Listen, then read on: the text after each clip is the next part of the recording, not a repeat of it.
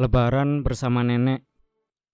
Karya Iman Suwongso Dalam buku Si Jujur Mati di Desa Ini. Lebaran tiba. Dunia meledak dengan pakaian baru Lalu lalang orang berkunjung Suara petasan dan bau mesin. Aku bergegas mengunjungi nenek Minta maaf dan mendoakannya agar bahagia dalam setiap kesendiriannya. Aku ingin makan ketupat bersamanya dengan sayur opor kesukaan kami berdua. Sepanjang hidup, aku selalu berlebaran bersama nenek. Dialah satu-satunya orang tua yang menjadi pusaraku. Dia mengasihiku selayaknya orang tua mengasihi anak-anaknya. Aku menyayanginya. Semestinya seorang anak berbakti kepada orang tuanya. Sepanjang malam bulan puasa, kami senantiasa semeja menyantap makan sahur seadanya yang kami punya. Nenek memberikan porsi nasi yang lebih di piringku. Sementara ia cukup segenggam. Kalaupun kemudian hanya ada seiris tempe goreng. Ia menaburkan garam di atas nasinya. Agar puasamu kuat, katanya. Dan aku menikmatinya. Kenikmatan yang luar biasa ini, sehabis itu kami bergantian memimpin doa puasa. Pada penghujung puasa, aku mendapat hadiah sepasang pakaian baru darinya. Aku selalu tidak pernah tahu kapan dia memperoleh pakaian itu. Ia membeli di pasar mana, aku juga tidak pernah memperoleh penjelasan. Aku tidak tahu bagaimana ia menentukan ukuran bajuku. Seringkali aku memperoleh baju yang kebesaran. Katanya, aku akan lekas besar sehingga pakaian itu bisa berumur panjang. Tapi Ketika baju itu aku pakai, lengannya lebih panjang dari lenganku. Meskipun begitu, aku bahagia.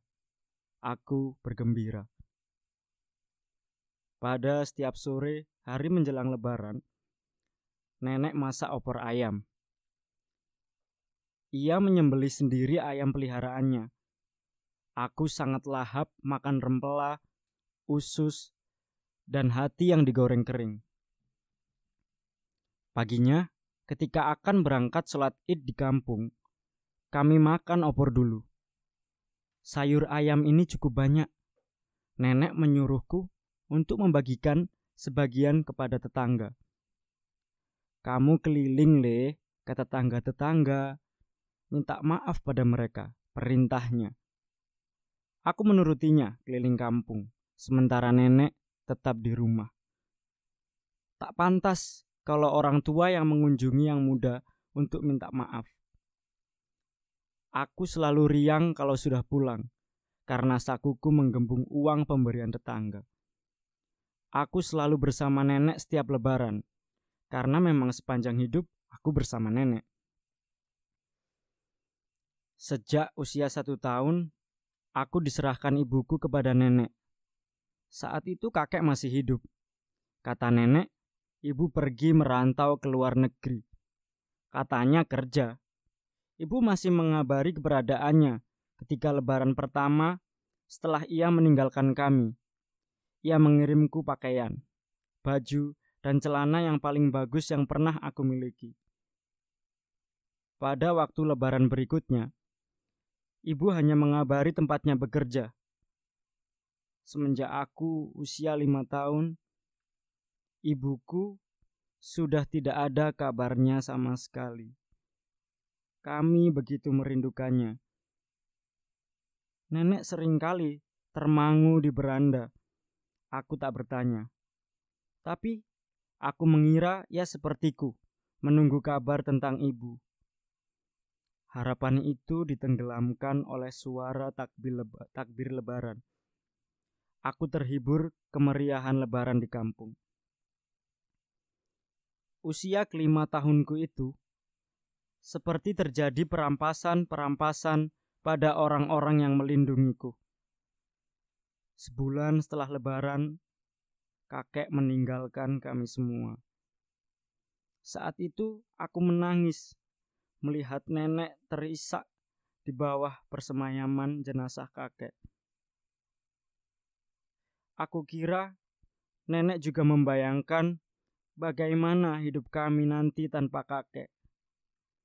Setelah kami merasa jejak ibuku terhapus oleh waktu. Sejak tidak ada kakek, aku sering bertanya kepada nenek tentang ibu. Ia bilang, ibu orangnya keras kepala. Ia sering kali bertindak tak menghiraukan nasihat kakek dan nenek. Ibu suka semaunya sendiri kalau sudah punya keinginan.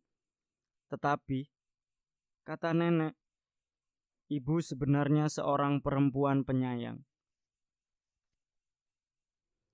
Ketika ibu hendak pergi ke luar negeri, Kakek dan nenek tidak setuju. Bekerja apa kamu di negeri orang? kata kakek. Nenek menyarankan untuk hidup seadanya bersama mereka di rumah nenek. Tetapi ibu yang lulusan semea itu memaksa agar memperoleh penghasilan yang besar untuk menghidupi mereka dan aku. Pertengkaran kakek dan ibu terjadi sangat keras rumah terasa seperti kapal pecah.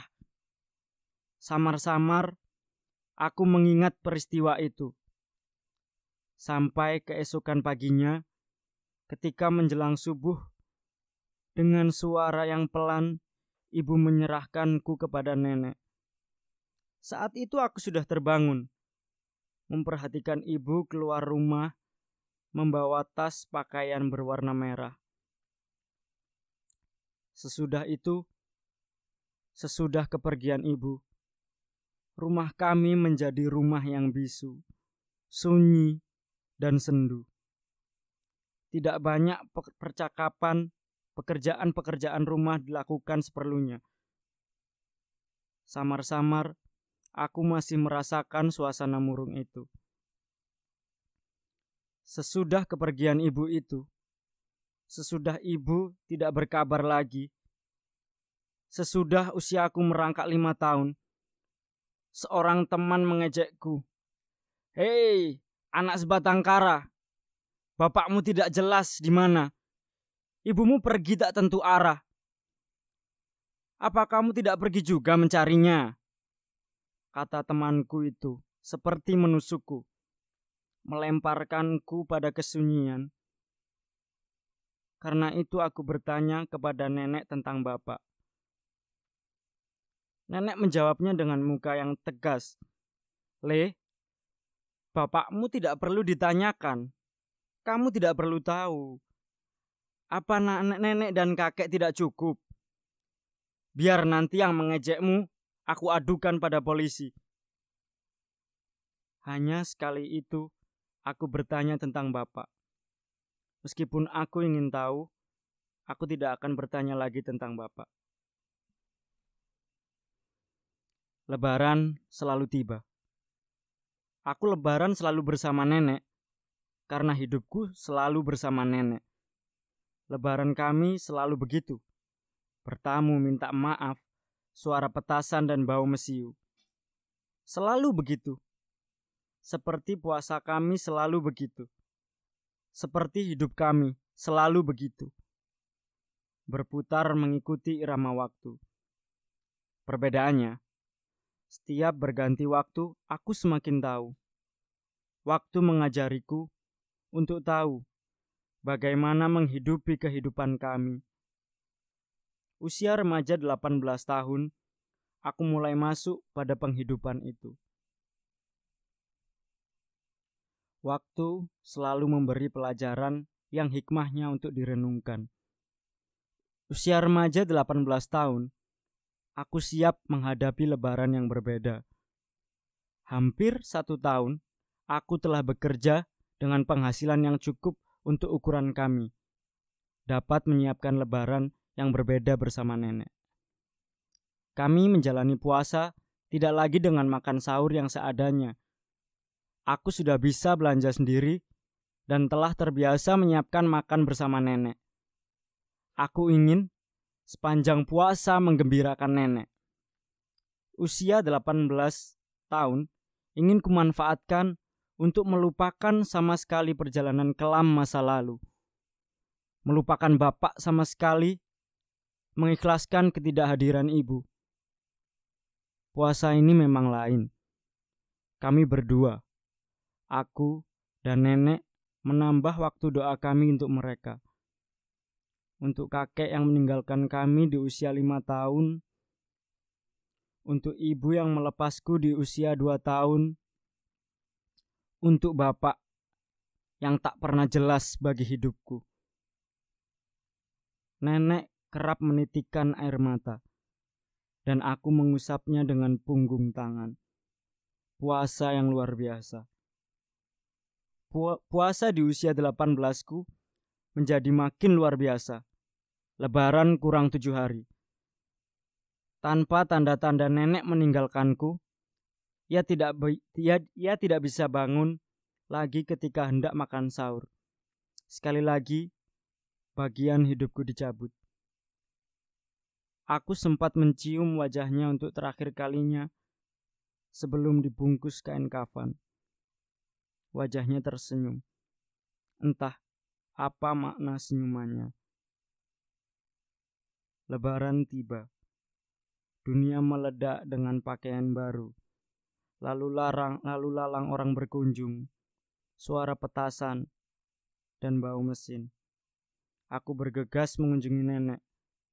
Minta maaf dan mendoakannya agar bahagia dalam setiap kesendiriannya.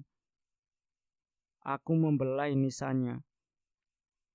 Aku katakan padanya, Nek, setiap lebaran aku selalu bersamamu. Aku ingin selalu bersamamu agar kamu bahagia, seperti kamu telah membahagiakan aku sepanjang hidupku. Belalang terbang dari rerumputan Matahari mulai merangkak naik. Aku membuat aku membuka rantang di atas gundukan tanah. Nek, aku ingin makan ketupat bersamamu dengan sayur opor kesukaan kita berdua. Aku sudah bisa masak opor seenak masakanmu. Kami makan ketupat sayur opor, bunga kamboja, jatuh di pusara nenek. Warnanya putih, baunya semerbak wangi.